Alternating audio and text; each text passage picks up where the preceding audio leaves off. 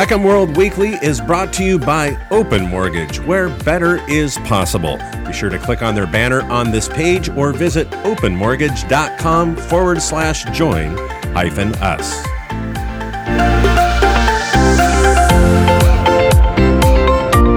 Pennsylvania lawmaker duplicates existing consumer protection. Study shows that nearly 700,000 seniors were behind on their mortgage last year. And pension funds are strong but at risk of a looming debt crisis. These are your top reverse mortgage news stories for the week of January 24th. You're listening to HECM World Weekly, the nation's only weekly podcast for the reverse mortgage professional. Many reverse mortgage consumer protection laws passed around the nation are well intentioned, but they duplicate existing consumer protections that are already baked into the home equity conversion mortgage program, such is the case in Pennsylvania. Last Wednesday, State Representative Morgan Cephas, a Democrat from Philadelphia, announced her planned legislation to help seniors who might otherwise become victim to potential pitfalls of reverse mortgages. This in order to help them better understand the process and be able to take advantage of the benefits of the option. Reverse mortgages can help some seniors navigate financial struggles, said Cephas. But for some seniors and their families, reverse mortgages can be confusing financial tools that are costly, even costing some their homes. These contracts can be difficult to navigate, especially for our most vulnerable populations. Understanding how a reverse mortgage works is key. Now, her legislation, and here it is, would require face to face counseling for seniors with an approved financial counselor before one begins with a reverse mortgage. And if they're unable to do a face to face meeting, then they could use a counselor over the phone or through video conference. Folks, this legislation just described what is in place in most states across the union for required HECM counseling. Last week, I came across the name of an industry friend, someone I respect, and that is Stephen Sless. This is from the Maryland Daily Record, and it says nearly 700,000 seniors were behind in their mortgage last year. This is a story we actually covered with the CFPB reporting on older Americans having a difficult time keeping up on their mortgage during the pandemic. The CFPB said that from May 2020 through July 2021 that more than 1 million older adults were already behind on their mortgage in August, September, and December 2020, as well as February 2021. And it also found that the older homeowners of color or minorities and those with an annual income under 25,000 were the most likely to fall behind on their payments. And those who live in a home with three or more individuals were often unable to pay their monthly bill.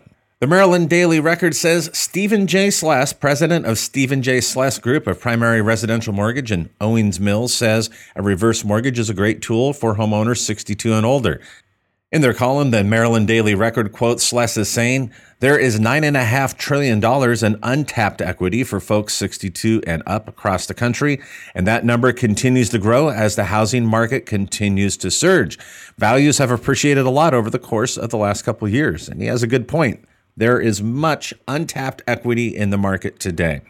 There are ways to leverage that equity not only to eliminate the current mortgage payment and rectify their situation of being behind, but also to live a better retirement. And this is the real, I would say, the dirty secret that the mainstream media really doesn't discuss. And kudos to the Maryland Daily Record for bringing it to the forefront we have a many older Americans, nearly a million, who are struggling to make their payments today. And if they are not aware of the reverse mortgage, or perhaps they're frightened of it because they've heard some myths and some misconceptions, now is the time to reach out to them. Yes, these are the folks that the reverse mortgage could really prevent a potential foreclosure or an eviction. So kudos to Mr. Sless in getting the word out in the Maryland Daily Record. This episode of HECM World Weekly is brought to you by the good folks at Open Mortgage, where better is possible.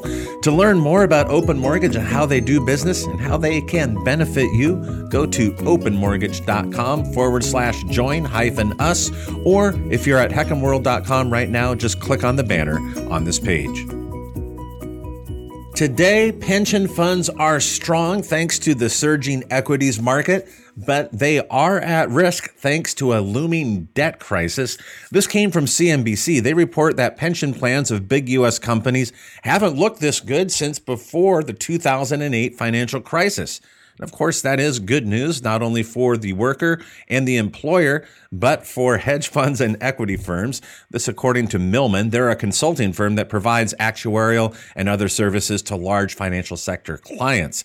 Now, a pension's funded status is based on its ability to cover its liabilities through the money that's in the funds today. So, in other words, a pension that's less than 100% funded doesn't have enough money on hand right now to meet future obligations.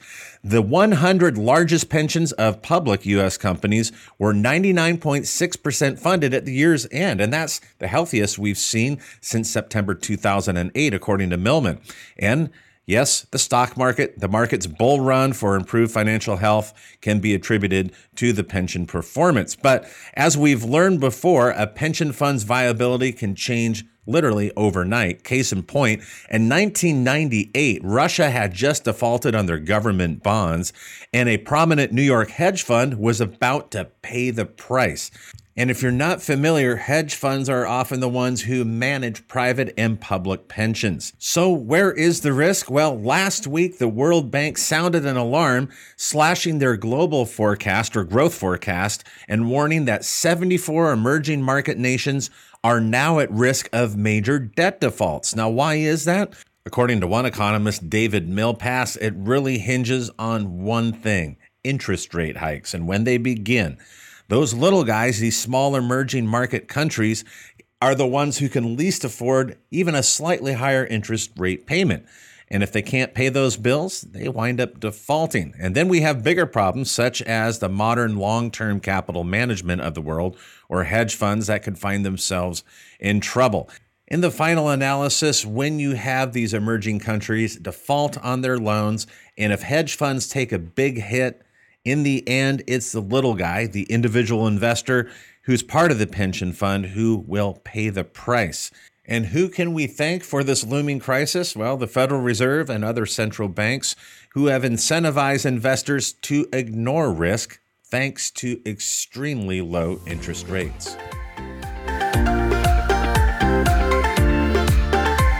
Thank you for joining us for another episode of HECM World Weekly. If you have not done so, be sure to subscribe to our weekly email newsletter. You can do that at hecmworld.com. And speaking of subscribing, you can also subscribe and listen to this podcast on iTunes.